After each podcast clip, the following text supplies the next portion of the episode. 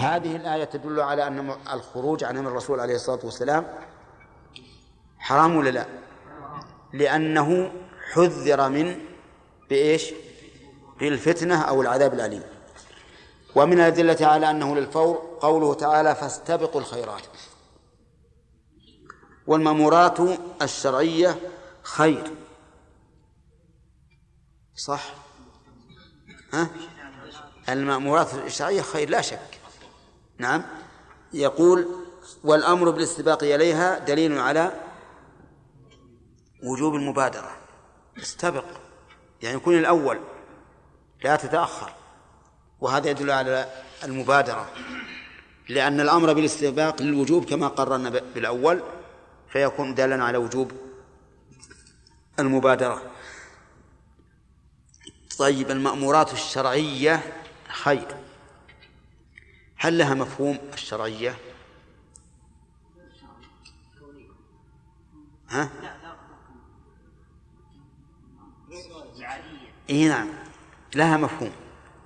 المأمورات الكونية فيها خير وشر. فالقضاء والقدر ها؟ فيه خير وشر. ولهذا قلنا المأمورات الشرعية احترازا من المأمورات القدرية الكونية. فهذه فيها خير وفيها شر. الجد والقحط والمرض والخوف والفقر كلها مأمورات كونية حدثت بأمر الله وهي شر. المعاصي من, من العاصي مأمورات كونية ومع هذا فهي شر. نعم. قال ولأن النبي صلى الله عليه وسلم كره تأخير الناس ما أمرهم به من ال... إيش؟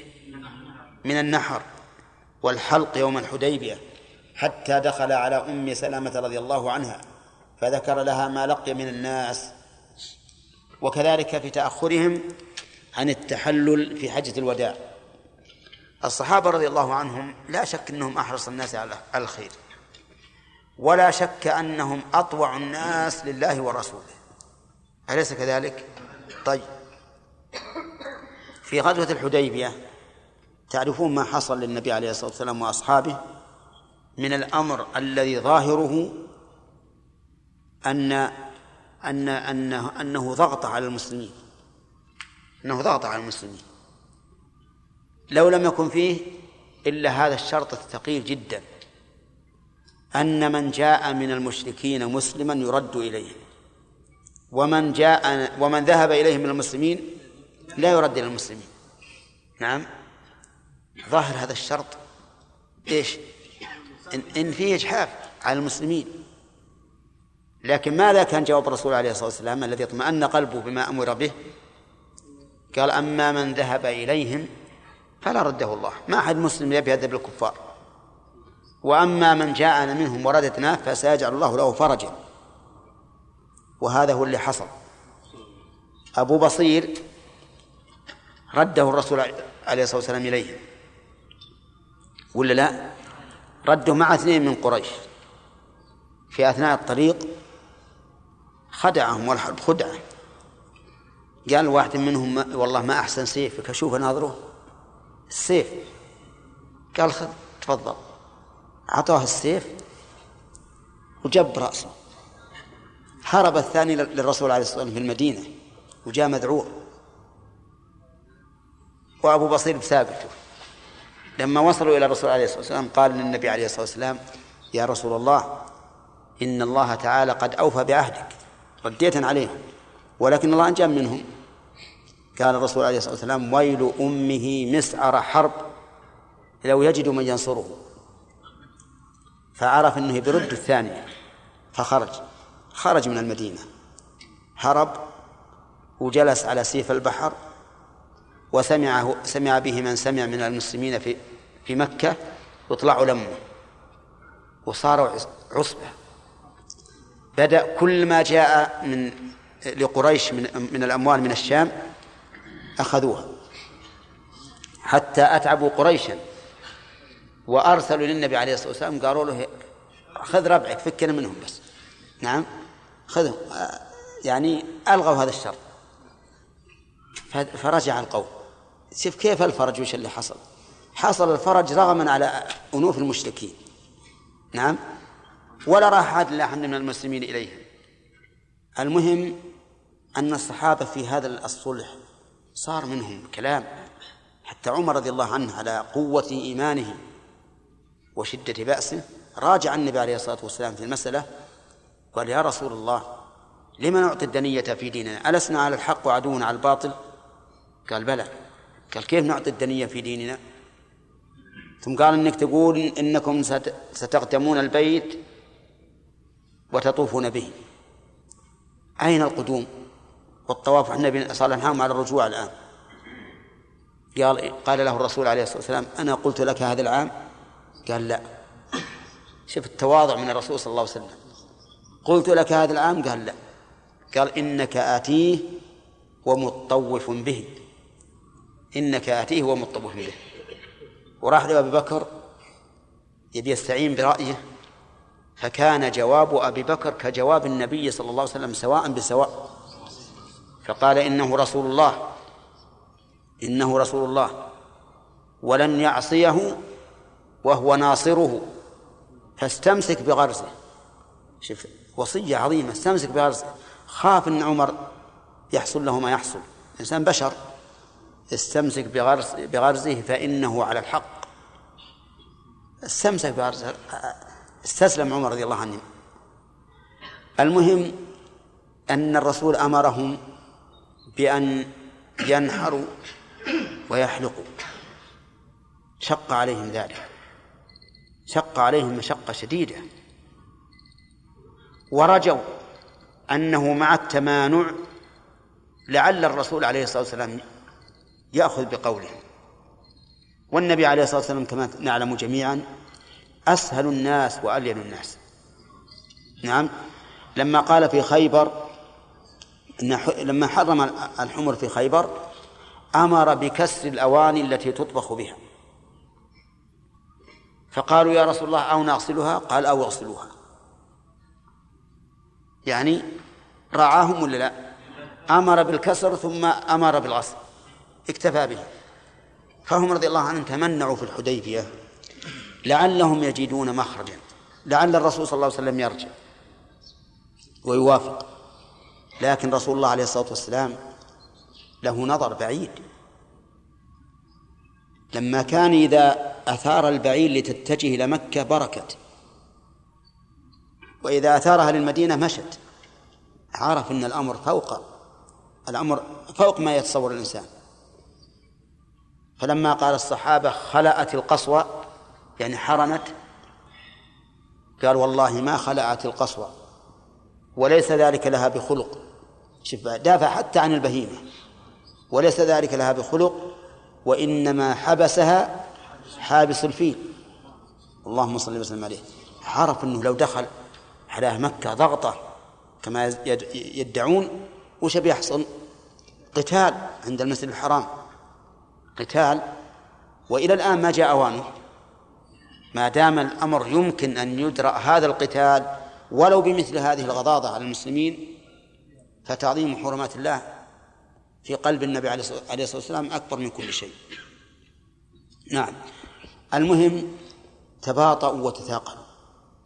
دخل الرسول عليه الصلاة والسلام على أم سلمة وأخبرها بما جرى.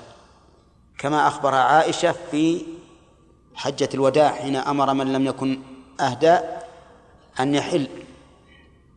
ونازعوا الرسول عليه الصلاة والسلام يعني قصدي راجعوا الرسول صلى الله عليه وسلم في ذلك حتى قالوا يا رسول الله في حجة الوداع قالوا يا رسول الله الحل كله نحل الحل كله إحنا سمينا الحج لبينا بالحج قال نعم الحل كله. قالوا يا رسول الله نخرج إلى منى وذكر أحدنا يقطر منيا. شوف تقبيح الحال لأجل لعله يرجع. قال نعم افعلوا ما أمركم به. نعم المهم دخل على عائشة وأخبرها بما جرى. في غزوة الحديبية دخل على أم سلمة. وكانت أم سلمة رضي الله عنها من النساء العاقلات. وقص عليها القصص. فقالت له يا رسول الله ادع بالحلاق اخرج وادع بالحلاق واحلق. شوف سبحان الله العظيم. دعا بالحلاق خرج ودعا بالحلاق وحلق رأسه. وش سووا الصحابة؟ عرفوا أن الأمر منتهي ما في مراجعة. صار يقتل بعضهم بعضا يكاد يقتل بعضهم بعضا على حلق رؤوسهم وجعلوا حلقوا رؤوسهم كلهم. نعم. المهم أنا أتيت بهذا للدلالة على أن أمر الرسول صلى الله عليه وسلم وعلى أن أمره على أن أمر الله ورسوله المطلق يقتضي إيش؟ الفورية. وإلا لما غضب الرسول عليه الصلاة والسلام. قال وجه الدلالة؟ قالوا نعم. ما ما ذكر. وجه الدلالة لو كان الأمر للتراخي إيش؟ ما غضب النبي صلى الله عليه وسلم بتأخيره. لكن الأمر للفور. طيب. قال ولأن المبادرة بالفعل أحوط. صح؟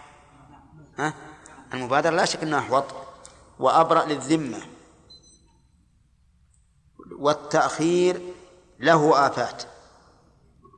ويقتضي تراكم الواجبات حتى يعجز عنها. ذكرنا أربع علل. والعلل تسمى الأدلة العقلية أو النظرية. شوف أولا المبادرة بالفعل أحوط. لأنك إذا بادرت لم يقل لك الذين يقولون إنه على التراخي أخطأت.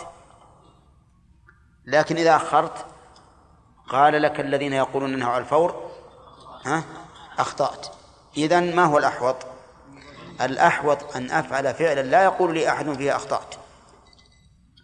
صح ولا لا؟ طيب ثانيا. أبرأ للذمة.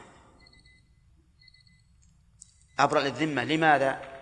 لأن الذمة مشغولة بالمأمور حتى حتى يفعل. فإذا فعله أبرأ ذمته. قال والتأخير له آفات. صحيح والله له آفات. وش من آفاته؟ موت مرض انشغال ها؟ نسيان إلى إلى آخره.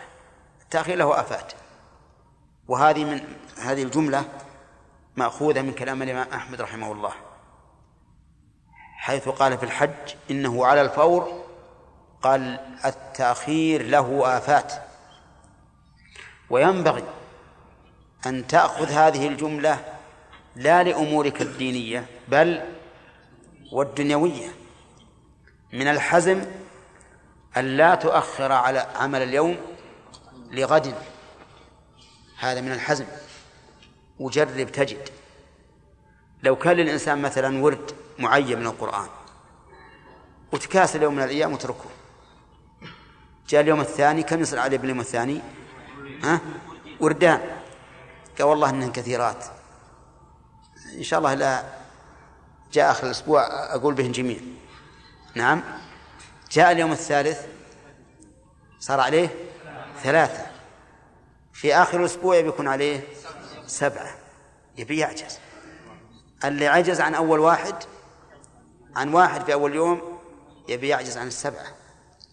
فالتأخير له آفات ولهذا قال و ويقتضي أيضا تراكم الواجبات حتى يعجز عنها. وهذا صحيح. إذن فهذه العلل الأربع وهي أدلة عقلية نظرية تدل على أن القول بأن الأمر يقتضي الفورية هو القول الصحيح. نعم. أيهما الأول؟ يلا. ها؟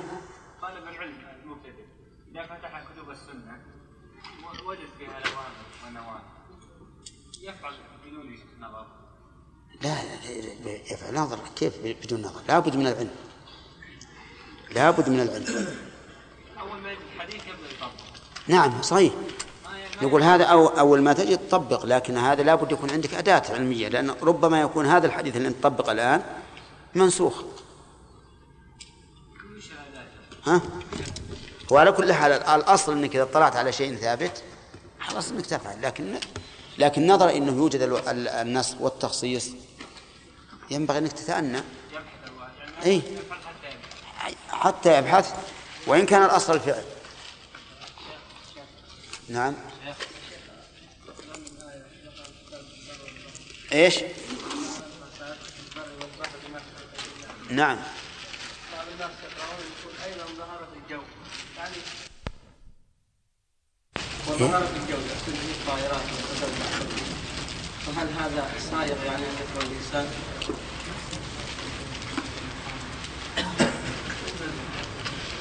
هو ظهور المراد بالآية الكريمة ما هو بالحوادث اللي في البر والبحر. المراد الفساد. فمثل فساد البر بالجدب جدب الأرض.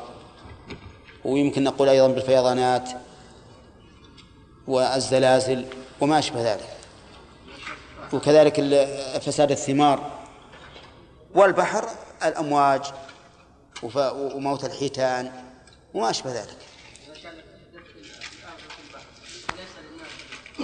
الظاهر ما كان بفعل الله مو بفعل الناس.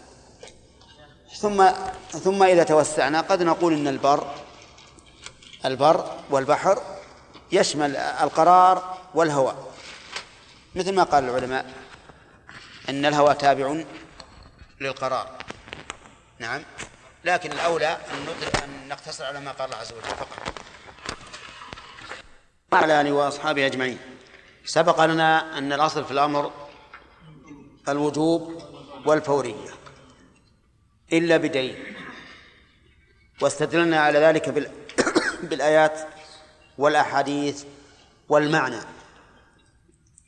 وقلنا إنه بناء والآن نقول إنه بناء على القاعدة إذا ورد أمر في الكتاب أو السنة وتنازع اثنان هل هذا المأمور به واجب أو غير واجب؟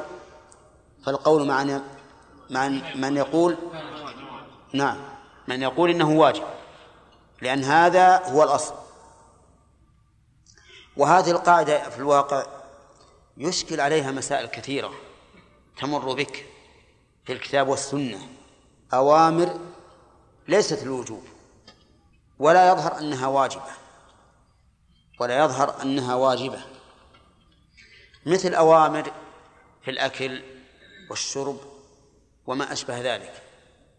فمن العلماء من قال إن كل أمر ليس في العبادة أو ليس يظهر فيه التعبد فإنه للإرشاد وليس للوجوب. ولكنهم هدموا بذلك أشياء كثيرة. هدموا بذلك مثلا آه، النوم على على اليمين وهدموا بذلك بعض الأشياء التي ترد في المأكولات والمشروبات وما أشبهها. والمسألة وإن قررت هذه القاعدة التي في الكتاب أن الأصل الوجوب والفورية المسألة لا تضطرد في كل شيء. حتى أنك بعض الأحيان تقول خرج الأمر هنا عن الوجوب للإجماع لأنه ما قال أحد بأنه واجب. ثم إذا بحثت في بطون الكتب وجدت من يقول إنه واجب وجدت من يقول إنه واجب. فيبقى الإنسان في الواقع متحيرا متحيرا. فالقاعدة هذه إن أخذت بقول من يقول إن الأصل الاستحباب وعدم التأثيم وأننا لا لا نؤثم أحدا إلا بدليل أشكل علينا الأدلة التي التي ساقها المؤلف في في الدلالة على الوجوب. وإن طردت القاعدة للوجوب اختلت وانتقضت عليك بمسائل كثيرة فيها أوامر ولا يقال إنها للوجوب ولا يقال إنها للوجوب لكن على كل حال العلماء في أصول الفقه أصلوا هذه القاعدة لكن تطبيقها في كل مسألة جزئية فيه شيء من الصعوبة. في شيء من الصعوبة. ووجه ما أشرت لكم الآن. ما هو؟ أنك تجد أوامر كثيرة في القرآن وفي السنة. قال العلماء فيها إنها ليست الوجوب. قالوا إنها ليست الوجوب فيبقى الإنسان هل العلماء قالوا هذا بناء على أن الأصل في الأوامر عدم الوجوب؟ أو لهم قرائن وأدلة تظهر هذا الأمر المعين عن الوجوب؟ إن كان الثاني فالأمر واضح. والإنسان يبقى مطمئنا منشرح الصدر إذا وجد دليلا يخرجه عن الوجوب. لكن أحيانا لا يجد دليلا يخرجه عن الوجوب. ولا تنشرح صدره بالإيجاب. أو لا ينشرح صدره بالإيجاب. ولا ولا تطمئن نفسه إلى الوجوب. ويخشى أن يلزم نفسه ويلزم عباد الله بما لم يلزمه الله به فيقع في هلكة وفي محذور. نعم. لكن الطريق السليم أن نقول نمسك هذا الأصل نمسك هذا الأصل وهو أن الأصل ها؟ أن الأصل الوجوب هذا هو الأصل. ثم إذا وقع أمر نشك في كونه للوجوب. لأن نفس المؤمن قد تدله. الإثم ما حاك في نفسك؟ قد تدله إلى أن هذا ليس بواجب وأن الإنسان لو تركه لم يأثم. فحينئذ نلتمس لهذه المسألة المعينة نلتمس لها إيش؟ دليلا يخرجها عن الوجوب. يخرجها عن الوجوب. طيب إذا كان جمهور العلماء على عدم الوجوب مثلا إذا كان جمهور العلماء على عدم الوجوب فهل هذه قرينة تصرفه؟ لا. ليش؟ لأن لأن الدليل هو الإجماع. الدليل هو الإجماع. نعم. لكن لا شك أن الإنسان يكون عنده تردد فيما إذا رأى جمهور العلماء يرون أن هذا ليس ليس للوجوب. لا شك أن الإنسان يتردد كثيرا. نعم. قال وقد يخرج الأمر عن الوجوب والفورية لدليل يقتضي ذلك. معلوم لدليل واضح. إذا وجد الدليل الدال على أنه ليس للوجوب اطمأنت النفس وانشرح الصدر. ولا إشكال في هذا. مثاله فيخرج عن الوجوب إلى معان منها الندب. كقوله تعالى وأشهدوا إذا تبايعتم. هذه من القاعدة التي ذكرت لكم قبل قليل أن بعض العلماء يقول الأوامر التي لا تتعلق بالعبادة كلها إيش؟ للإرشاد. كلها للإرشاد وأن الإنسان وأن الشارع أرشدك إلى ما فيه المصلحة ولم يلزمك بهذا إلزاما. الحق لك كيفك تبي تضيع حقك ضيعه. لكن أرشدك إلى أمر فيه مصلحتك وراحتك. فيقول كل شيء لا يتعلق بالعبادة فالأصل فيه أنه للإرشاد. الشارع أرشدك إلى شيء من مصلحتك. وليس عبادة مثلا أشهدوا إذا تبايعتم يقول الأمر الأمر هنا للإرشاد. يعني أنه أرشدك إلى مصلحة. مثل ما يقول لك القائل أنت تريد أن تذهب أن تذهب في الطريق إلى اليمين وقال لك رح مع اليسار أسهل لك. هذا مو بأمر ولا إلزام ولكنه إرشاد. لو خالفت لم تكن عاصيا. لكن الجمهور على خلاف ذلك. يقول كل أوامر الشرع كلها عبادة حتى ما يتعلق بالعادة فهو عبادة. فعلى هذا يقولون أشهدوا إذا تبايعتم. لماذا نشهد إذا تبايعنا؟ حفظا للحقوق. حفظا للحقوق. وكفا للنزاع. واجتنابا للعداوة والبغضاء. حفظا للحقوق لأنك إذا شهدت حفظت حقك. كذا ولا لا؟ تحفظ حقك. كذلك أيضا إشهادك يمنع من النزاع. لأن لأن خصمك إذا علم أن هناك شهادة لم لم ينازعك. ثالثا إبعادا عن العداوة والبغضاء لأن النزاع يوجب العداوة والبغضاء. فيكون هذا من باب الندب وليس من باب الواجب لأن الحق لك وإذا ضاع حقك فأنت المسؤول عن نفسك. يقول هنا فالأمر هنا بالإشهاد على التبايع للندب وهو كذلك هو للندب وليس بواجب. ولكن ينبغي أيضا أن يفرق بين ما جرت العادة بالإشهاد عليه لكونه أمرا ذا خطر وذا شأن. وبين الشيء التافه الذي لم تجد العادة به.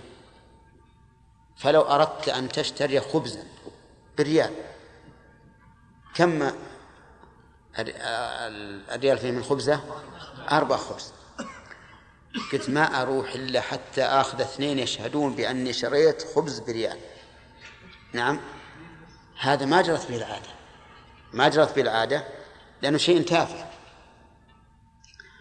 أيضا لا يفرق بين التبايع للنفس والتبايع للغير.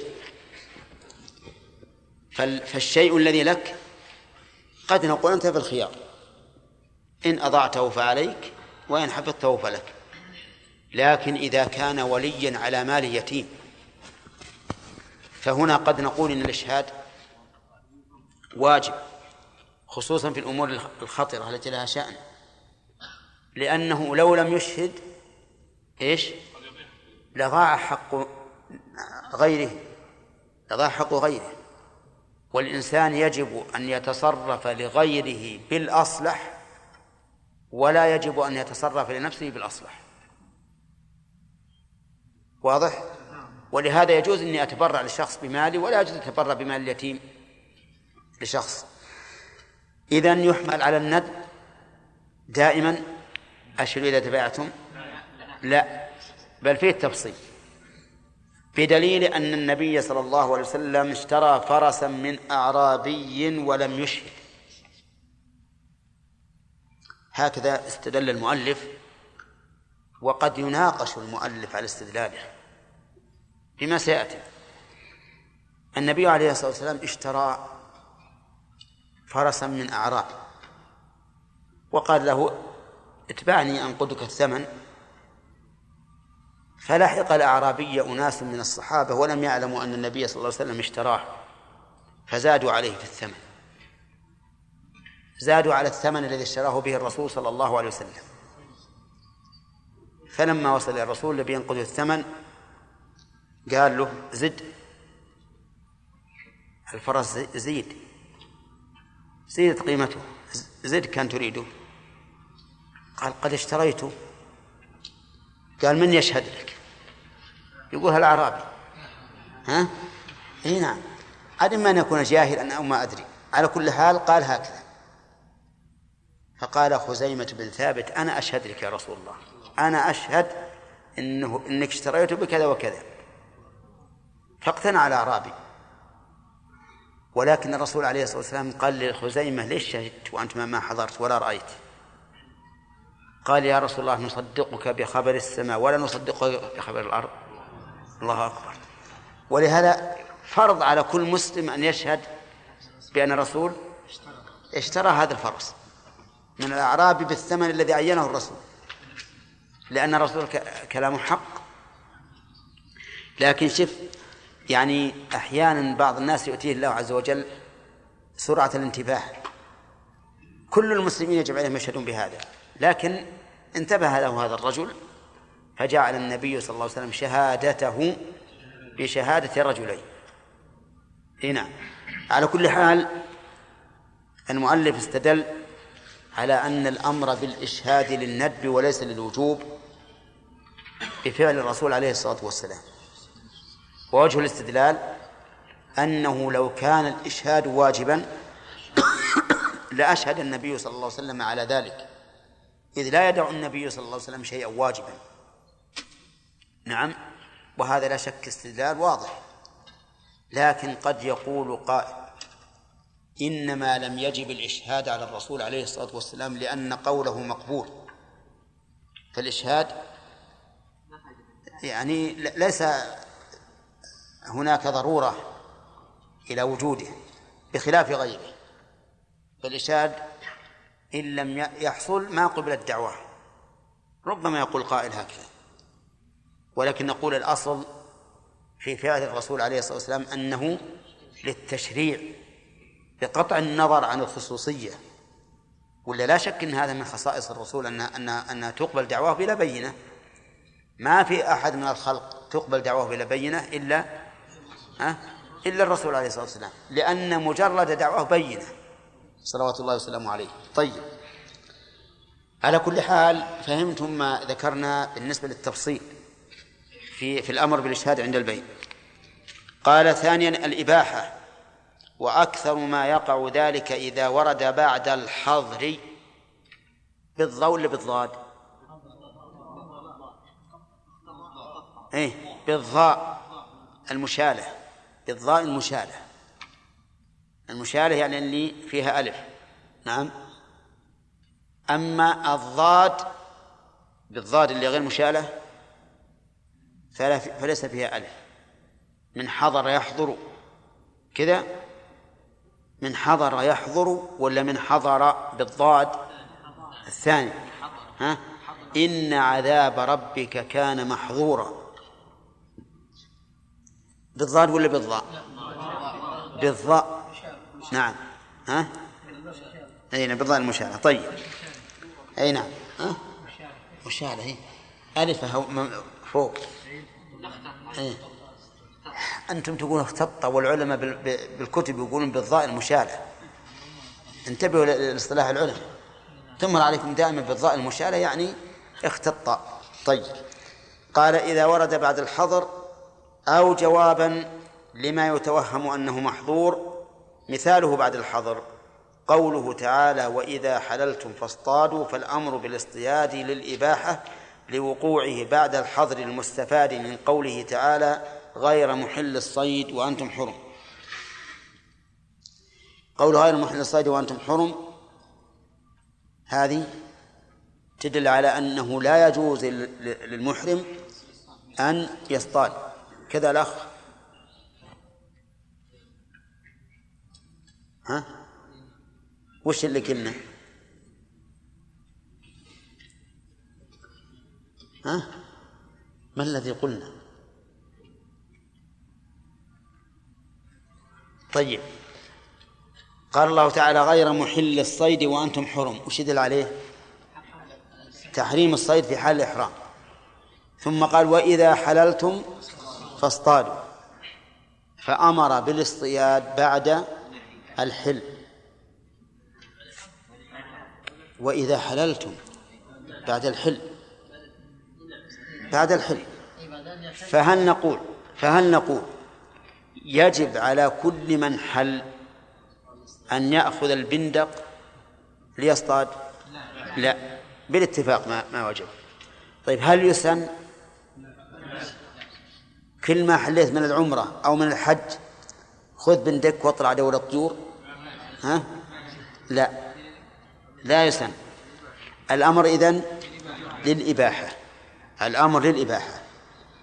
ولهذا اختلف الأصوليون. هل الأمر بعد الحظر للإباحة أو لرفع الحظر؟ نعم. بينهم فرق. فقال بعض العلماء الأمر بعد الحظر للإباحة. واستدلوا بالآية هذه وبقوله تعالى في الجمعة فإذا قضيت الصلاة فانتشروا في الأرض وابتغوا من فضل الله. هذا الأمر للإباحة. لأنه قال إذا نودي للصلاة من يوم الجمعة فاسعوا إلى ذكر الله وذروا البيت. ثم قال إذا قضيت فانتشروا وابتغوا من فضل الله. أو أن الأمر بعد الحظر لرفع الحظر. لرفع الحظر. إذا قلنا بالثاني فإنه إذا ارتفع الحظر عاد عاد الأمر إلى الحكم الأول. فإذا كان الذي نهي عنه كان إذا كان بالأول مستحبا صار مستحبا. صار مستحبا. إن كان واجبا كان واجبا. أما الذين يقولون إن, إن الأمر بعد الحظر الإباحة يقول يقولون إن هذا الحظر نسخ الحكم الذي قبله. فإذا رفع عادت الإباحة وصار للإباحة. فلو فرض أن الإنسان مأمور بالبيع والشراء استحبابا ثم قيل له إذا نودي للصلاة من يوم الجمعة فاسعوا إلى ذكر الله وذروا البيع. ثم قيل له فإذا قضت الصلاة فانتشروا في الأرض وابتغوا من فضل الله. وش صار الآن؟ الأمر بقوله انتشروا في الأرض وابتغوا من فضل الله. ليش؟ للاستحباب. لأن الحظر لأن الأمر هنا رفع الحظر وعاد الحكم الأول الذي قبل قبل الحظر وهو الاستحباب. لكن أكثر الأصوليين يذهبون إلى القول الأول أن الأمر بعد الحظر إيش؟ للإباحة. بناء على أن الحظر لما حال بين الحكمين رفع الحكم الأول نهائيا. فلما ارتفع الحظر عاد الأصل وهو الإباحة. نعم. هذا هو هذا هو اللي عليه الأكثر. ومثاله جوابا لما يتوهم أنه محظور. مثاله جوابا لما يتوهم أنه محظور. قوله تعالى قوله صلى الله عليه وسلم افعل ولا حرج. في جواب من سألوه في حجة الوداع عن تقديم أفعال الحج بعضها على بعض عن تقديم أفعال الحج التي تفعل يوم العيد بعضها على بعض قال افعل ولا حرج كلمة افعل لو أخذنا بها لكان الذي سأل عن الحلق قبل النحر يسن له في العام الثاني إيش؟ أن يحلق قبل النحر. أن يحلق قبل النحر لأنه قال افعل. وش فعل هو؟ وش فعل؟ حلق قبل النحر. حلق قبل النحر. نقول الرسول قال لك افعل.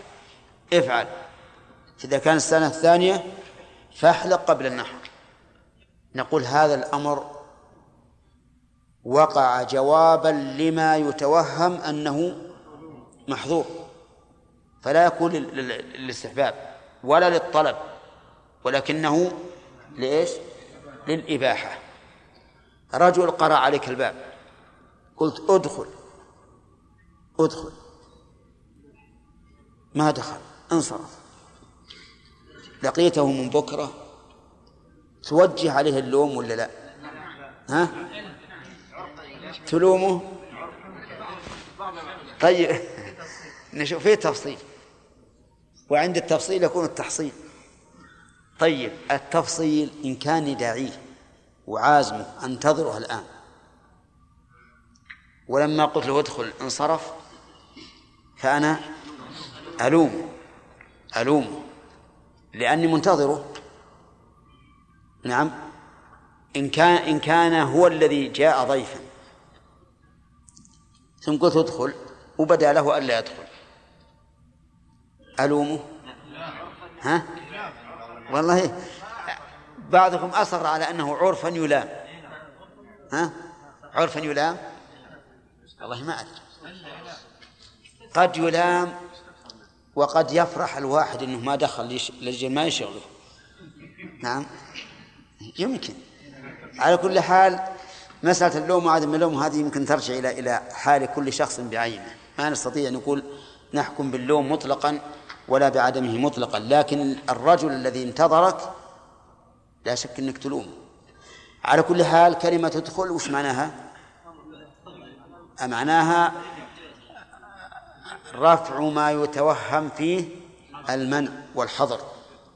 فكأني حينما قلت أدخل كأنما قلت لا حرج عليك إذا دخلت. وليس معناه أني ألزمك بالدخول أو آمرك بالدخول. نعم. ها؟ نعم. لكن هناك بعض العوام قد يكون الإنسان لا يوجب فيها لشيء لأنه يظهر في نفسه هذا الأمر غير هو هذا اللي إحنا بحثناه قبل. بحثناه اليوم هي هذه المسألة يعني. ما هو الضابط ما أستطيع والله ما أستطيع يعني ما زلت منذ حين. أتدبر أو أتأمل كيف نجد ضابط يضبط جميع النصوص الواردة؟ كل نص بعينه ما تستطيع. يعني هذه القاعدة هي العامة. هذه القاعدة العامة الغالبة.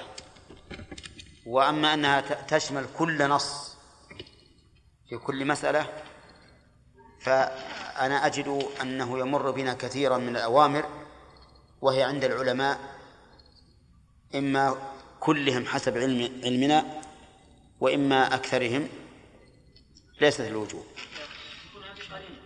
نعم. إذا كان العلماء ما قالوا تكون هذه قرينة على هذه قرينة قد تكون قد, قد تكون قرينة شاهدة على أن القول الثاني هو الراجح وهو أن الأصل عدم الوجوب وأن هذا أمر مطلوب. نعم. هذا أمر مطلوب. والحقيقة أن حتى حتى النصوص التي ساقها المؤلف في الدلالة على الوجوب يمكن أن يؤولها الإنسان. يمكن أن يؤولها.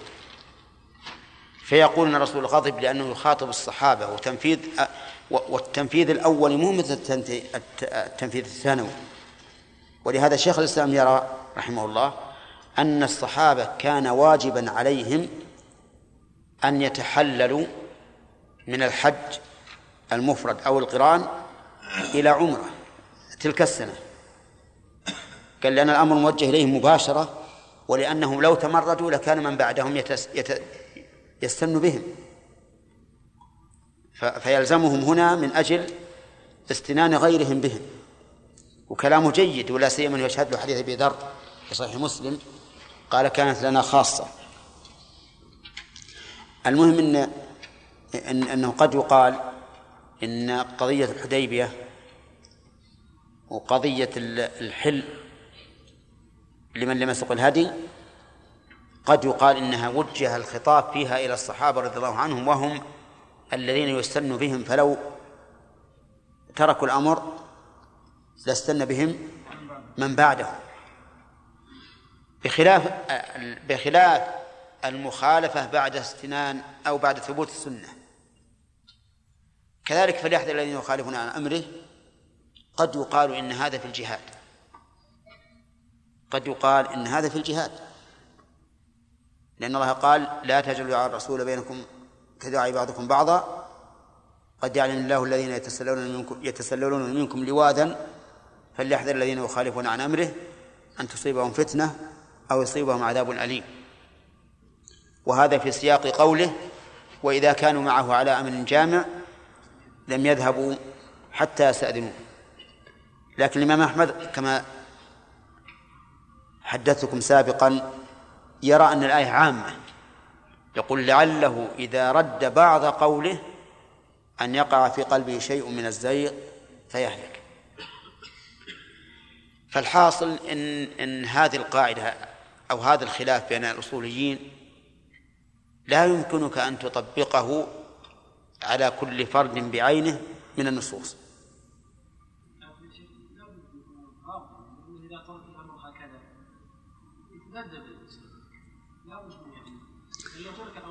هو لابد هو على كل حال إذا رأيت إذا رأيت الجمهور على الاستحباب فهذا يجب أن أنك تتوقف عن القول بالوجوب. على الأقل تقول للناس افعلوا كذا. افعلوا كذا. ما دام هذا أمر الله ورسوله افعلوه. أما تقولون هو واجب ولا ما هو واجب نقول افعلوا هذا. ونقول افعلوا. كما لو ورد النهي نقول اتركوا. سواء قلنا إنه مكروه ولا محرم. أي نعم.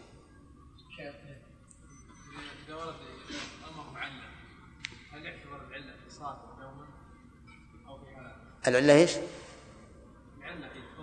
لا له إذا ورد أمر معلل إذا ورد أمر معلل فإن كان يمكن زوال العلة فمتى زالت زال الحكم. مثل لا يقضي القاضي وهو غضبان هذا معلل. فإذا زال الغضب حكم. لكن قل لا أجد فيما أوحي إلي محرم على طعام يطعمه إلا يكون ميتا أو دما مسفوحا أو لحم خنزير فإنه رجس. هذا معلل بعلة لا تزول. فوصف الرجسية لهذه الثلاثة ثابت. إي نعم. والقاعدة أن المعلل الحكم المعلل ها؟ يتبع العلة يدور مع علته وجودا وعدما. نعم. ها؟ لا إن كان كسر فهذا كسر لسان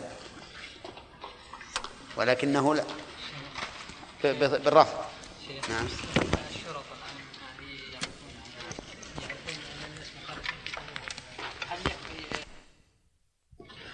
وأصلي وأسلم على نبينا محمد وعلى آله وأصحابه أجمعين.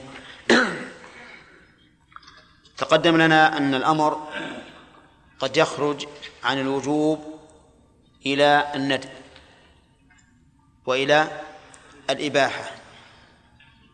وهنا الثالث إلى التهديد. ولكن لا بد من لا بد من قرينة. فمثال ما خرج عن الوجوب إلى الندب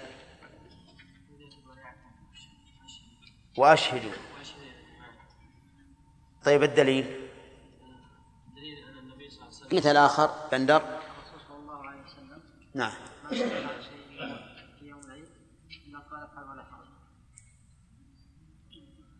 طيب. الأمر هنا ليش؟ للإباحة. لأنه جواب عما يتوهم أنه ها؟ اسكت يا جماعة. أنه إيش؟ محظور. طيب.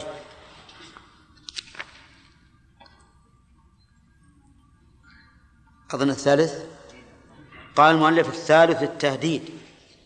كقوله تعالى اعملوا ما شئتم. اعملوا ما شئتم. قوله اعملوا هذا أمر. ولو قلنا إن الأمر للوجوب كان يجب على الإنسان أن يفعل كل شيء شاء من حلال وحرام وكفر وإيمان وفسوق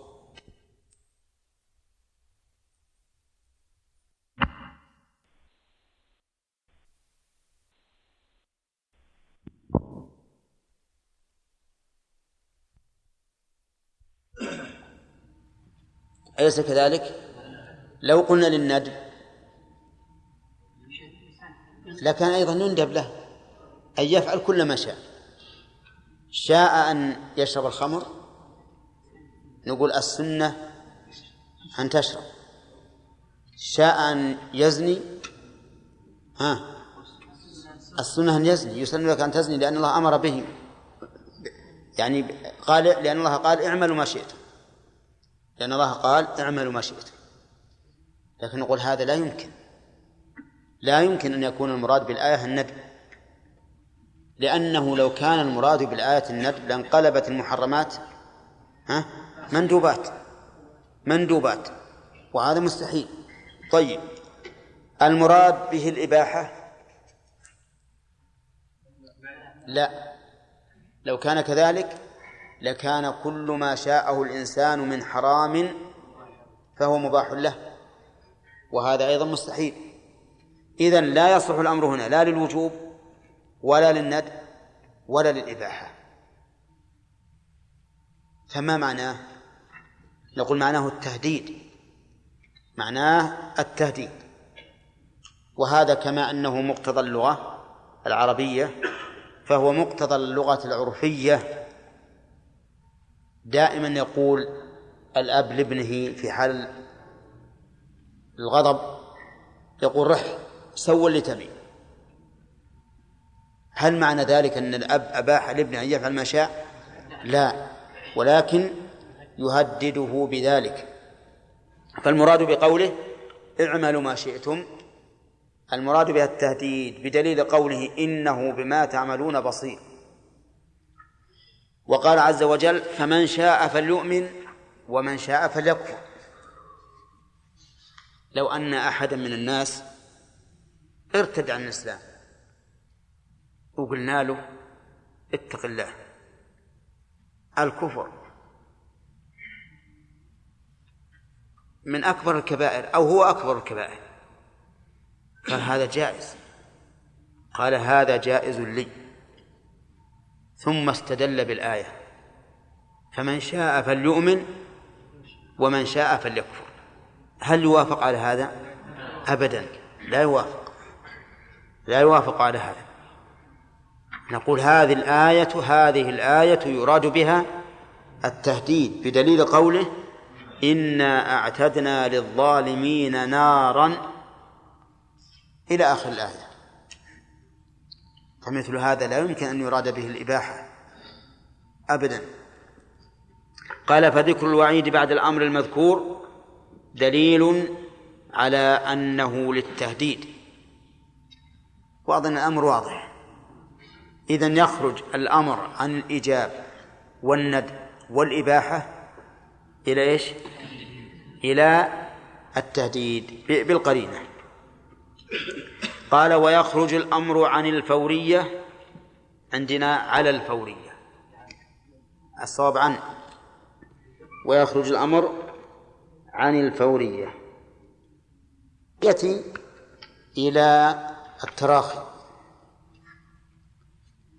نعم. وهذا يكون في المو... في المو... في الموقت الموسع. كل عبادة ذات وقت موسع فهي على التراخي ما دام وقتها باقيا. فمثلا أقم الصلاة لدلوك الشمس. دلوك يعني زوالها يعني زوالها يعني أقم الصلاة إذا زالت الشمس. فظاهر الآية الكريمة أنه يد أن أنه تجب إقامة الصلاة فور الزوال. ولكن دلت النصوص الأخرى على أن وقت الظهر من الزوال إلى أن يصير ظل كل شيء مثله. وعلى هذا فنقول العبادة المؤقتة بوقت موسع فعلها على الفور من دخول الوقت ولا موسع إلى آخر الوقت؟ موسع إلى آخر الوقت. كذلك الواجب المربوط بسبب لا يجب قبل وجود سببه. لا يجب قبل وجود سببه. فإذا وجد سببه فإن كان مؤقتا فهو على حسب الوقت وإن لم يكن مؤقتا فإنه فوري. يجب على الفور فإن قال قائل هل يمكن أن يفهم من كلامك أو من كلام المؤلف؟ قلنا نعم لأن المؤلف يقول في أول الأمر صيغة الأمر عند الإطلاق عند الإطلاق. تقتضي الفورية ووجوب المأمور به. والذي قيد بسبب هل هو مطلق؟ لا. والذي قيد وقت بوقت مطلق ولا غير مطلق؟ غير مطلق. طيب. يقول مثاله قضاء رمضان فإنه مأمور به لكن دل الدليل على أنه للتراخي. طيب. أولا كفارة اليمين إذا حنث هل هي فورية ولا تراخي؟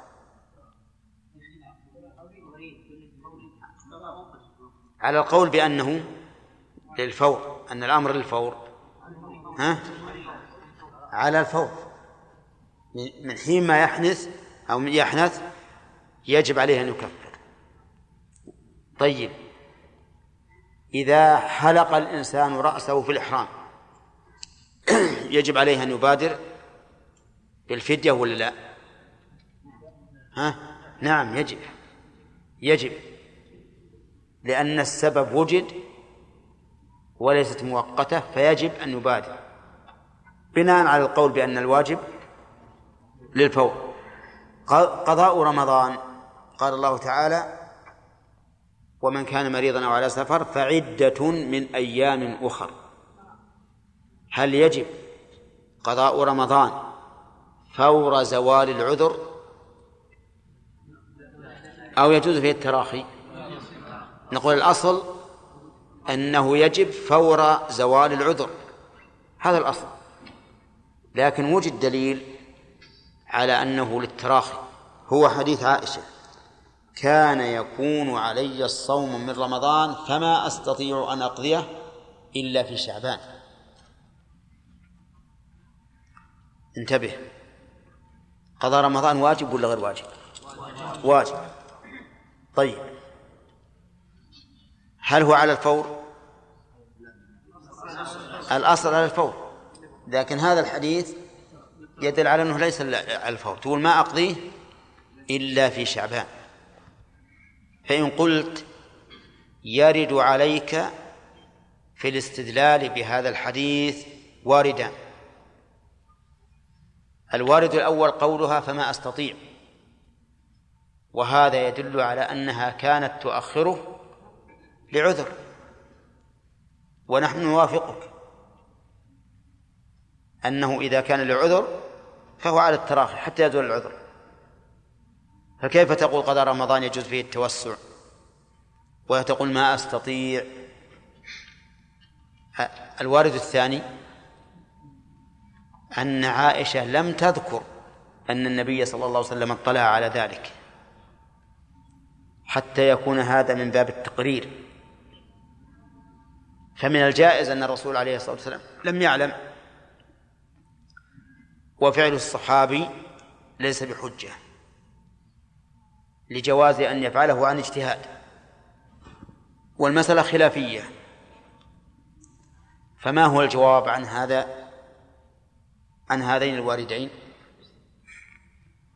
الجواب أما الأول وهو قولها لا أستطيع فإننا نعلم أنه ليس ليست تقصد بعدم الاستطاعة أن هناك مانعا بدنيا يمنعها منه كالسفر والمرض. فهي في المدينة وهي صحيحة لكن المانع هو مكان الرسول صلى الله عليه وسلم لمكان رسول الله صلى الله عليه وسلم. وهذا المانع ليس مانعا من الواجب بدليل أنها كانت تصلي الصلاة. ولا لا مع مع مكان الرسول عليه الصلاة والسلام منها. وبدليل أنها بدليل أنها تصوم رمضان مع مكان رسول الله صلى الله عليه وسلم. فلو كان القضاء واجبا على الفور لكان مكان الرسول صلى الله عليه وسلم لا يمنعها من إيش؟ من القضاء. لأن هذا مكان لا يمنع من الواجبات. إذن فما أستطيع ليس المراد إيش؟ ليس المراد نفي القدرة البدنية ولكن القدرة التي يراد بها مراعاة من؟ الرسول صلى الله عليه وسلم. وهذه المراعاة لا تسقط الواجب. هذه المراعاة لا تسقط الواجب. طيب. آه الإرادة الثاني ذكرنا أن الرسول صلى الله عليه وسلم لم يعلم بها. من يقول أنه عالم؟ والجواب على ذلك من وجهين الوجه الأول أنه يبعد أن النبي صلى الله عليه وسلم لا يعلم بما يكون لعائشة. وهي من؟ زوجته. وأحب النساء إليه. ويبعد جدا أن لا يعلم أنها تؤخر. ثانيا على فرض أن النبي صلى الله عليه وسلم لم يعلم فإن الله تعالى قد علم. والله تعالى لا يقر أحدا على خطأ في عهد في في زمن الوحي. الله عز وجل لا يقر أحدا على خطأ في زمن الوحي. الدليل يا حسين. أن الله لا يقر أحدا على خطأ في زمن الوحي.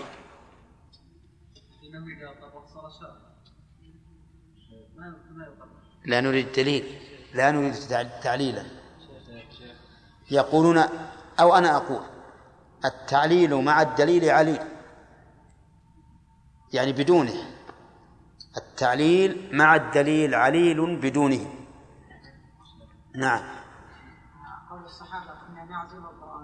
نعم. وجهه.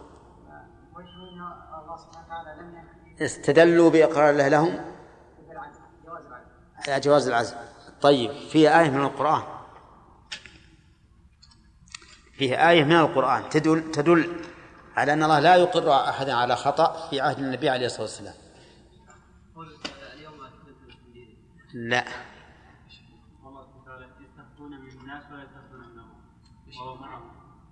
اي نعم. كمل. نعم. وكان الله بما يعملون محيطا. شوف هؤلاء القوم لا يعلم عنهم لأنهم يستخفون من الناس. الناس ما يعلمون عنهم. ولكن الله يعلم فبين ما يبيتونه. فقال إذ يبيتون ما لا يرضى من القول والناس يعلمون ولا ما يعلمون؟ لا يعلمون لكن الله يعلم.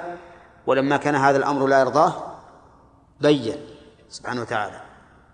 فهذه الآية واضحة على أن الله لا يقر في عهد النبوة أحدا على خطأ. دقيقة ما وصلنا ما أعلم الساعة. قال ولو كان التأخير محرما ما أقرت عليه عائشة رضي الله عنها. صح. ثم قال ما لا يتم المأمور إلا به. إذا توقف فعل المأمور هذه قاعدة مفيدة جدا. إذا توقف فعل المأمور على المأمور به على شيء كان ذلك الشيء مأمورا به فإن كان المأمور به واجبا كان ذلك الشيء واجبا وإن كان المأمور به مندوبا كان ذلك الشيء مندوبا. هذه قاعدة مهمة. إذا توقف فعل المأمور على شيء قولي أو فعلي كان ذلك الشيء مأمورا به. ثم إن كان هذا الشيء المأمور به واجبا كان ذلك الشيء الذي يتوقف عن المأمور واجبا. وإن كان مستحبا كان مستحبا. واضح القاعدة دي؟ طيب. وجهها أن الله تعالى إذا أمر بشيء إذا أمر بشيء فهو أمر به وبما لا يتم إلا به. لأنه مأمور منك أن تفعل فإذا لم يتم هذا الفعل إلا بكذا صار هذا مأمورا به ضرورة فعل المأمور به واضح؟ فإذا قال الله تعالى يا أيها الذين آمنوا إذا قمتم إلى الصلاة فاصلوا وجوهكم هذا أمر بالغسل لكن هل أمرنا أن نشتري ماء نتوضأ به؟ ها؟ لا لكن من لازم الأمر بالغسل ها؟ أن نشتري أن نشتري ماء فنكون مأمورين بشراء الماء لأننا مأمورون بإيش؟ بالغسل بالوضوء بالوضوء نعم. مثال الواجب ستر العورة. فإذا توقف على شراء ثوب كان ذلك الشراء واجبا. صحيح؟ واضح؟ هذا إنسان عليه ثوب رقيق. عليه ثوب رقيق يصف البشرة تماما. حضرت الصلاة. قال ما عندي ثوب إلا هذا. لكن الثياب موجودة بالسوق تباع. يجب عليه يشتري ثوب ولا لا؟ يجب. ليش؟ لأن ستر العورة واجب ولا يتم سترها إلا بالشراء. إذا اشتر دخل الوقت وهو على حدث. على غير وضوء. ولكن الماء قريب منه يباع. يجب عليه يشتري الماء ولا لا؟ ها؟ يجب. لأنه ما يمكن يتوضأ إلا بشراء الماء. فيجب عليه الشراء وعلى هذا فقس. طيب. ومثال المندوب. طيب مثال المندوب الطيب للجمعة. فإذا توقف على شراء طيب كان لا التطيب للجمعة التطيب للجمعة فإذا توقف على شراء طيب كان ذلك الشراء مندوبا. التطيب يوم الجمعة سنة مؤكدة أن الإنسان يأتي إلى الجمعة وهو متطيب. وإذا شرع التطيب فمن باب أولى أن يشرع التنزه والتطهر. ولهذا يشرع للإنسان أن يغتسل يوم الجمعة إما وجوبا وإما استحبابا والصحيح الوجوب. نعم. وهل يشرع أن يلبس ثيابا جميلة؟ ها؟ نعم. يشرع أن يلبس ثيابا جميلة. يكون على أحسن هيئة يوم الجمعة. طيب هذا رجل ليس عنده طيب. يوم الجمعة لكن الأطياب موجودة في السوق نقول ها يندب له أن يشتري طيبا يندب أن يشتري الطيب طيب اشترى طيب لكن ما عنده مبخرة ها؟ إيش؟ ما عن إيه؟ يندب أن يشتري مبخرة كذا ولا لا؟ اشترى مبخرة لكن ما عنده كهرب نعم. فهم. إي نعم. فهم. على كل حال مهما كان ما لا يتم المندوب إلا به فهو فهو مندوب. طيب. هذه القاعدة هذه القاعدة في ضمن قاعدة أعم منها وهي الوسائل لها أحكام المقاصد الوسائل لها أحكام المقاصد. هذه أعم. ليش؟ قال فوسائل المأمورات مأمور بها ووسائل المنهيات منهي عنها. صح؟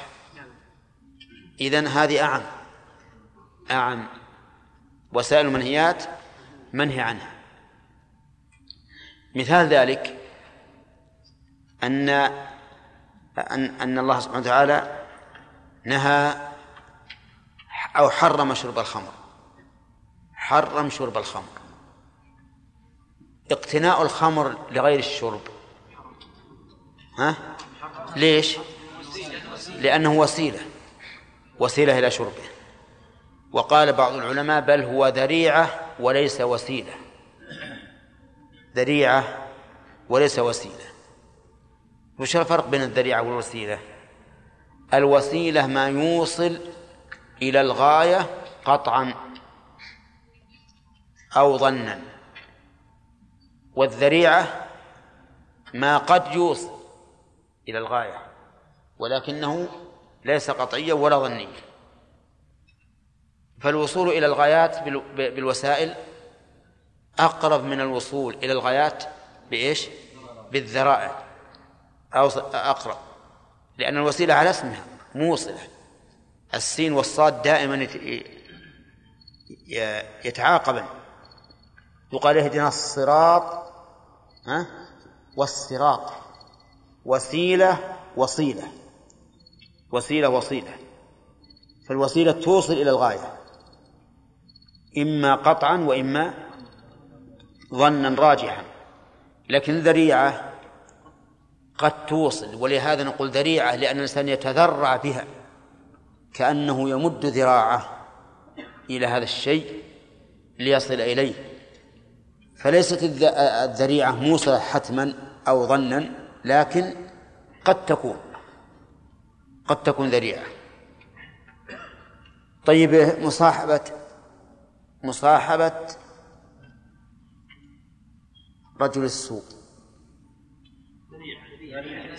ها؟ ولا وسيلة؟ ها؟ لا ذريعة لكن لكن يعني مصادقته ومودته هذه الظاهر أنها وسيلة لأنه دائما المحبة تجعل الإنسان يقتدي بمن بمحبوبه حتى أن شيخ الإسلام رحمه الله ذكر لما تكلم على الفناء اللي عند الصوفية وأنهم يفنون في محبة الله حتى يغيبون عن الدنيا ولا يصلي وهو ما يدري أنه يصلي. نعم. ويذكر الله وهو ما يدري أنه يذكر. يغيب بمحبوبه عن عن حبه وبمذكوره عن ذكره وبعبادته بمعبوده عن عبادته. قال واحد كان يحب شخص محبة شديدة. وإن هذا الشخص ألقى نفسه في اليم. المحبوب. المحبوب ألقى نفسه في اليم. فجاء الحبيب اللي يحبه ألقى نفسه. وقال ليش تلقي نفسك؟ قال والله أنا غبت. حتى ظننت كأنك أني. ها؟ أنك أني يعني أنك أنا. غبت ما أدري. طحت وأنا ما أدري وأنا نام كما يقول العامة. فالمهم أن نقول مجالسة صاحب السوء ذريعة إلى الفساد لكن إذا قويت المصاحبة والمودة صار وسيلة. ليش؟ لأن المحبة توجب أن الإنسان ينفعل بأخلاق إيش؟ محبوبه محبوبه. إي نعم. والله أعلم. نعم. هو ما انتهى الوقت يلا.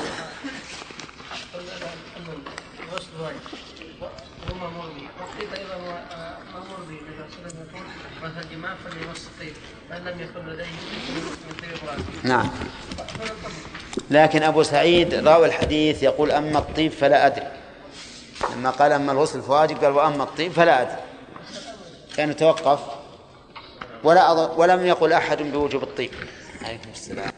وعلى آله وأصحابه أجمعين. سبق لنا قاعدة مفيدة في فيما لا يتم المأمور إلا به. نعم. ما لا يتم المأمور إلا به؟ نعم. فهو كحكم. وش معنى فهو كحكم؟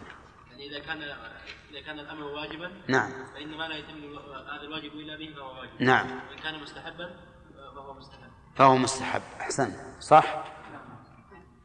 طيب مثال الواجب.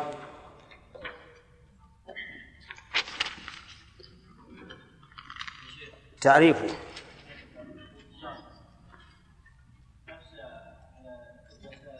يقول تعريفه. النهي قول يتضمن طلب الكف على وجه الاستعلاء بصيغة مخصوصة. هي المضارع المقرون بلا الناهية. ننظر الآن ماذا يتفق مع الأمر وماذا يفترق. قول ها يشمل الأمر والنهي.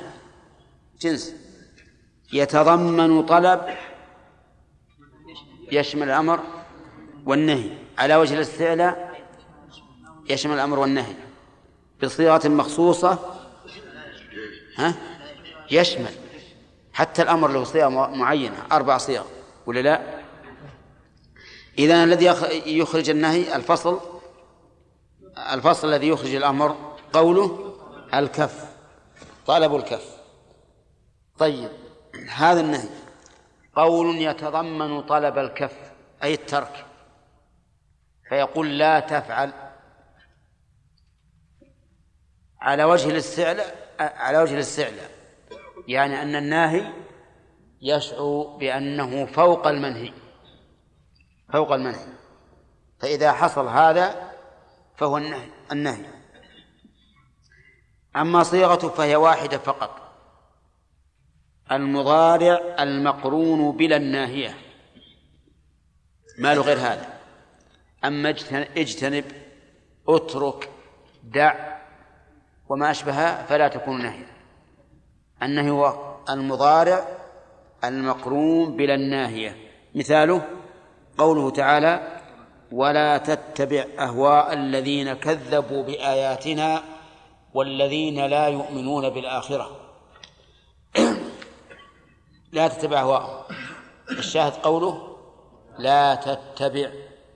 فإن هذا مضارع مقرون بلا الناهية. هذا هو النهي. فخرج بقولنا قول الإشارة.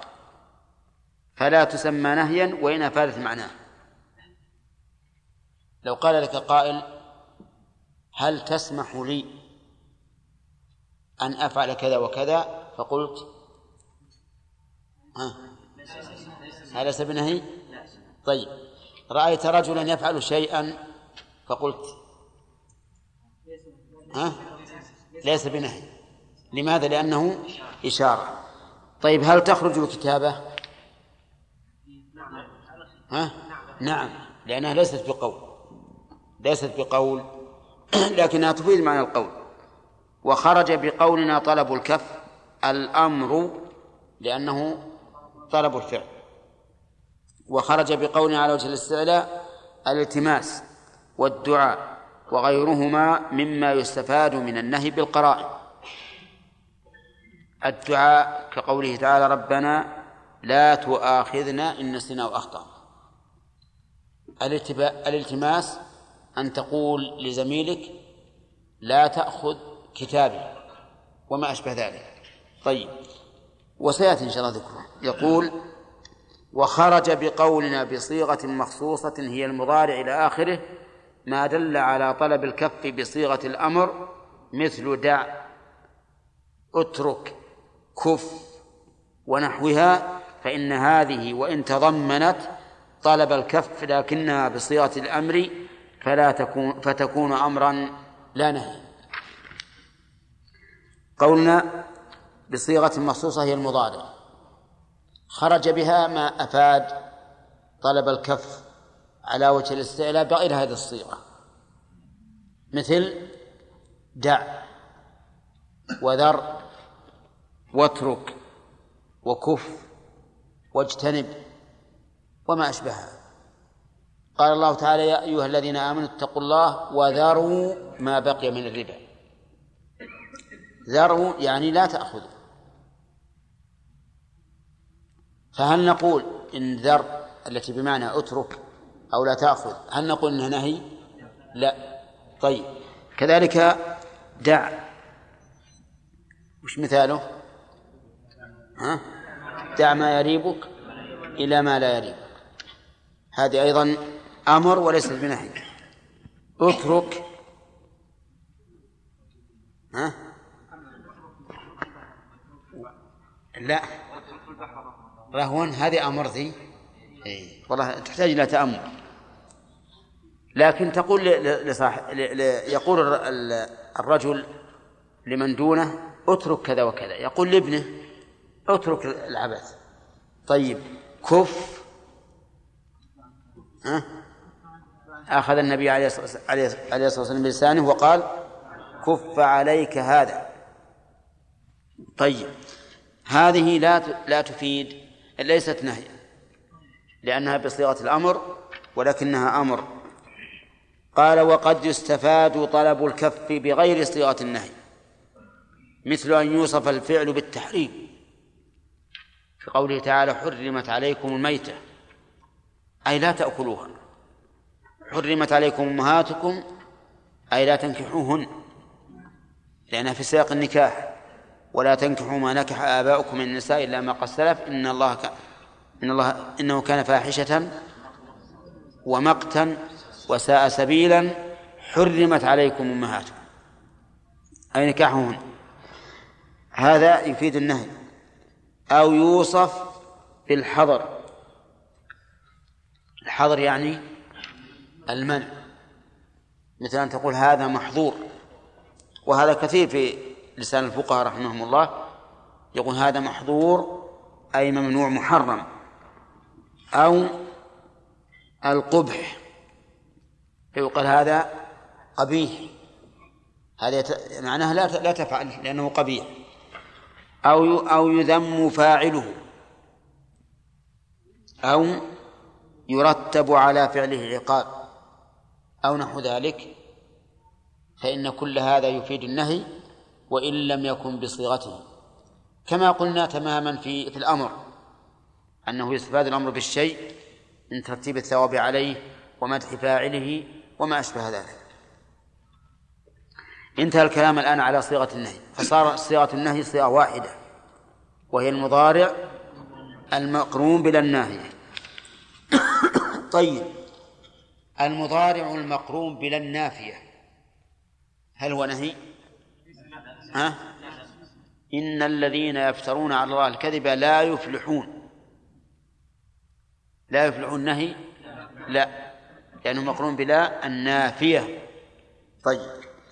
قال ما تقتضيه صيغة النهي؟ صيغة النهي عند الإطلاق تقتضي تحريم المنهي عنه وفساده. طيب. تقتضي شيئين. الشيء الأول تحريم المنهي عنه. والشيء الثاني فساده. طيب. لماذا لم نقل وتركه على الفور؟ لأن من لازم تحريمه اجتنابه. ولهذا لم نقل لم نقل لم نقلها هنا لأن اجتنابه على الفور من لازم تحريمه. إذ لو فعلته بعد أن حرم ولو ساعة واحدة فإنك لم تجتنبه. بخلاف الأمر فقد يفعله الإنسان ولو بعد مضي فترة من الأمر ولهذا احتجنا أن نقول في باب الأمر يقتضي وجوب المأمور به وفعله على الفور. لكن هنا قلنا بدل وفعل على الفور قلنا وفساده. فهذا النهي. أما كونه يدل على تحريمه فقال من الأدلة على أنها تقتضي التحريم قوله تعالى وما آتاكم الرسول فخذوه وما نهاكم عنه فانتهوا.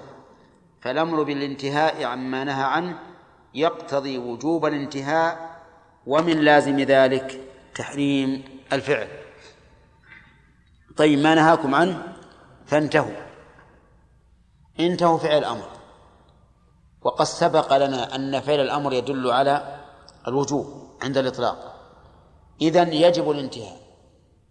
وجوب الانتهاء وش يقتضي؟ تحريم الفعل. فيكون في هذه الآية دليل على أن المنهي عنه إيش؟ على أنه إذا وج... إذا جاء النهي فإنه يكون المنهي عنه حراما. والخلاف في هذا كالخلاف فيما سبق في باب الأمر. فعليه يرى بعض العلماء أن النهي لا يقتضي التحريم وإنما يقتضي الكراهة. وحجتهم في ذلك أن النهي عنه يقتضي اجتنابه وأن الأصل براءة الذمة وعدم الإثم. وإذا قلت إنه يقتضي التحريم لزم من قولك أن من فعله فهو إيش؟ آثم ومعاقب والأصل البراءة وعدم العقاب. ولكن نقول فيما هنا كما قلنا في باب الأمر. أن الأصل هو التحريم حتى يقوم الدين على خلافه. قال ومن الأدلة على أنه يقتضي الفساد قوله صلى الله عليه وسلم من عمل علي عملا ليس عليه أمرنا فهو رد أي مردود. وما نهي عنه فليس عليه أمر النبي صلى الله عليه وسلم فيكون مردودا. صحيح. المنهي عنه يقتضي الفساد. فقول الرسول عليه الصلاة والسلام لا صلاة بعد العصر حتى تغرب الشمس. لا صلاة بعد العصر أي بعد صلاة العصر حتى تغرب الشمس. لو أن رجلا صلى نقول الصلاة حرام. الصلاة حرام. وباطلة ولا غير باطلة؟ باطلة لأنه منهي عنها. فلو عملتها لعملت عملا ليس عليه أمر الله ورسوله فيكون فاسدا ومردودا عليك. طيب صام رجل يوم العيد وقد ثبت النهي عن صيام يوم العيد. ما حكم الصيام؟ حرام وباطل. حرام للنهي عنه وباطل لأنه ليس عليه أمر الله ورسوله. صام رجل قبل رمضان بيوم أو يومين من غير عادة. في خلاف طبعا ولا لا؟ فيه خلاف. فمنهم من يقول إنه مكروه ومنهم من يقول إنه حرام. من قال إنه حرام أثم الصائم ورد. ومن قال إنه مكروه فلا إثم عليه. لكنه مردود لأنه ليس عليه أمر الله ورسوله فيكون مردودا. وقد سبق ذكر الخلاف في هذه المسألة هل هو للتحريم أو لغير التحريم؟ وقلنا إن بعض العلماء قال للتحريم لأنه الأصل في النهي وبعضهم قال إنه للكراهة بدليل أن الشارع أجاز صومه لمن كان له عادة. طيب إذن المنهي عنه النهي يقتضي فساد المنهي عنه. الدليل؟ نعم. طيب. من عمل عمل ليس عليه أمرنا فورا طيب. هذا يعني هذا الذي قررناه يحتاج على المذهب إلى تفصيل. فقاعدة المذهب في المنهي عنه هل يكون باطلا أو صحيحا مع التحريم كما يلي. أولا أن يكون لعلنا نقف على هذا لأنه يحتاج إلى تفصيل ولا بقي إلا دقيقتين فقط. نعم.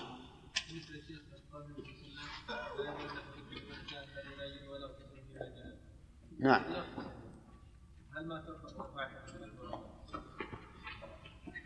أي نعم. هذا يقال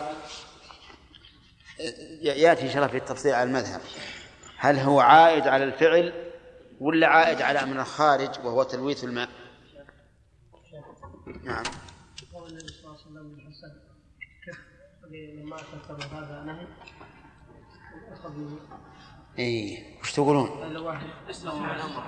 هذا اسم فعل أمر. اي اسم فعل أمر يعني اترك. ما ما ثبت النهي في الكتاب والسنة يتعرض بالحزم اي اي ما في شك إن الكتابة واضحة يعني واردة لكنها اصطلاحا لا تسمى نهيا. لكنها تفيد معنى النهي. كالإشارة كالإشارة يثبت بها النهي ولكنها ليست نهيا. اصطلاحا. نعم. ها؟ المرأة إذا لم يكن لها وظائف. إذا لم يكن لها إيش؟ وظائف. نعم. وكان الشعر منتشر. فهل تضر بأخذ أسفل الشعر فيها؟ وش تقولون؟ ها؟ يقول إذا كانت المرأة ما لها ضفائر رأسها يعني شعر متبدد. نقول تقص من من كل طرف الرأس قدر أنملة أين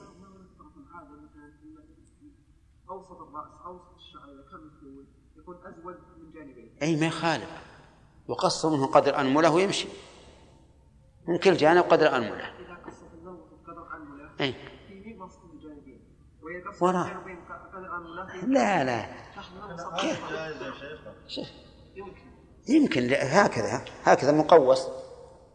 لا لا في شغل هكذا النص يصير أكثر من طيب ما خالف قص من من من من النصف الزائد الطالع هذا قدر الأنملة ثم انتقل إلى الناقص وخذ قدر الأنملة لازم ينقص من كل طرف من طرفه قدر الأنملة نعم.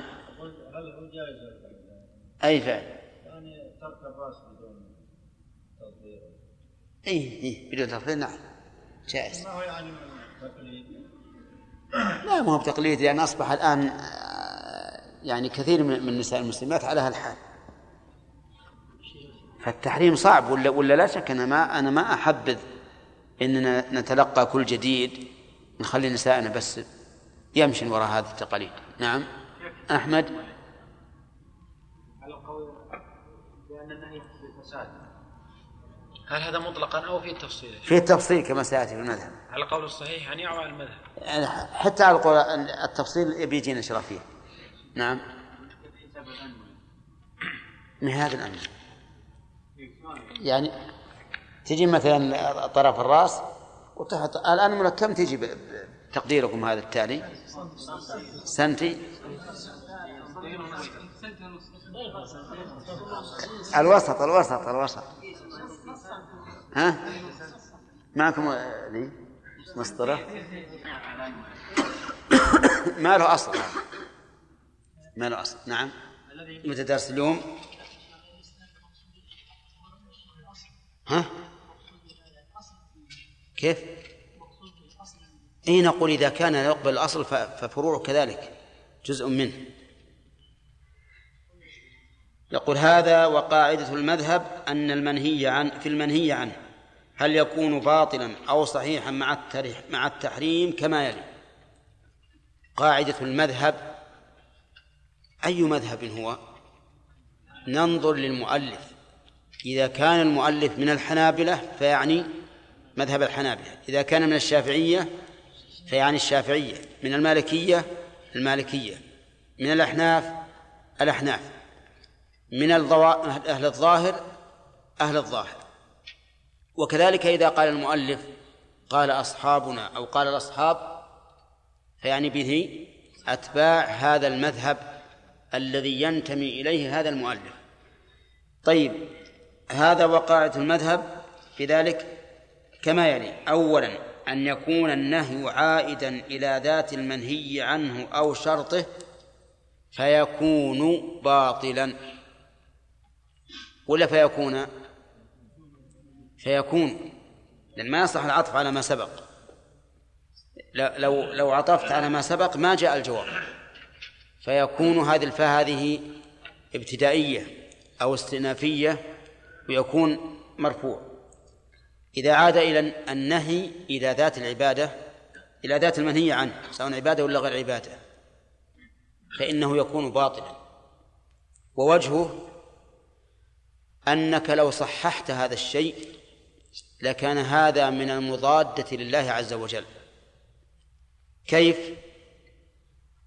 إذا نهى الله عنه فهو يريد سبحانه وتعالى أن لا يكون وأن لا يوجد في المسلمين. فإذا صححناه ها كان ذلك مقتضيا لوجوده وثبوته. وهذا مخالف لمراد الله عز وجل بالمنهي عنه. وأظن الأمر واضح. فمثلا الله يقول لا تفعل ثم تفعل أنت ونقول هذا صحيح هذه مضادة. الله ما قال لا تفعل إلا يريد منا أن نجتنبه وأن نبتعد عنه. وأن لا نعتبره شيئا. فإذا عاد إلى ذات المنهي عنه فهو باطل ولا يقبل. طيب النكاح بلا ولي يصح ولا لا؟ ها؟ يصح. لا يصح. لا نكاح إلا بولي لو أننا صححنا هذا النكاح بلا ولي لأثبتنا نكاحا نفاه الشارع. أثبتنا نكاحا نفاه الشارع. وهذا فيه شيء من مضادة الله عز وجل. إذن هذا وجه كون الش... كون المنهي عنه لذاته باطلا. ثانيا أن يكون النهي عائدا إلى أمر خارج لا يتعلق بذات المنهي عنه ولا شرطه فلا يكون باطلا. نعم أن يكون عائدا. طيب. بقى في الفقرة الأولى إلى ذات المنهي عنه أو إلى شرطه. إذا كان عائدا إلى شرطه فإنه يكون باطلا.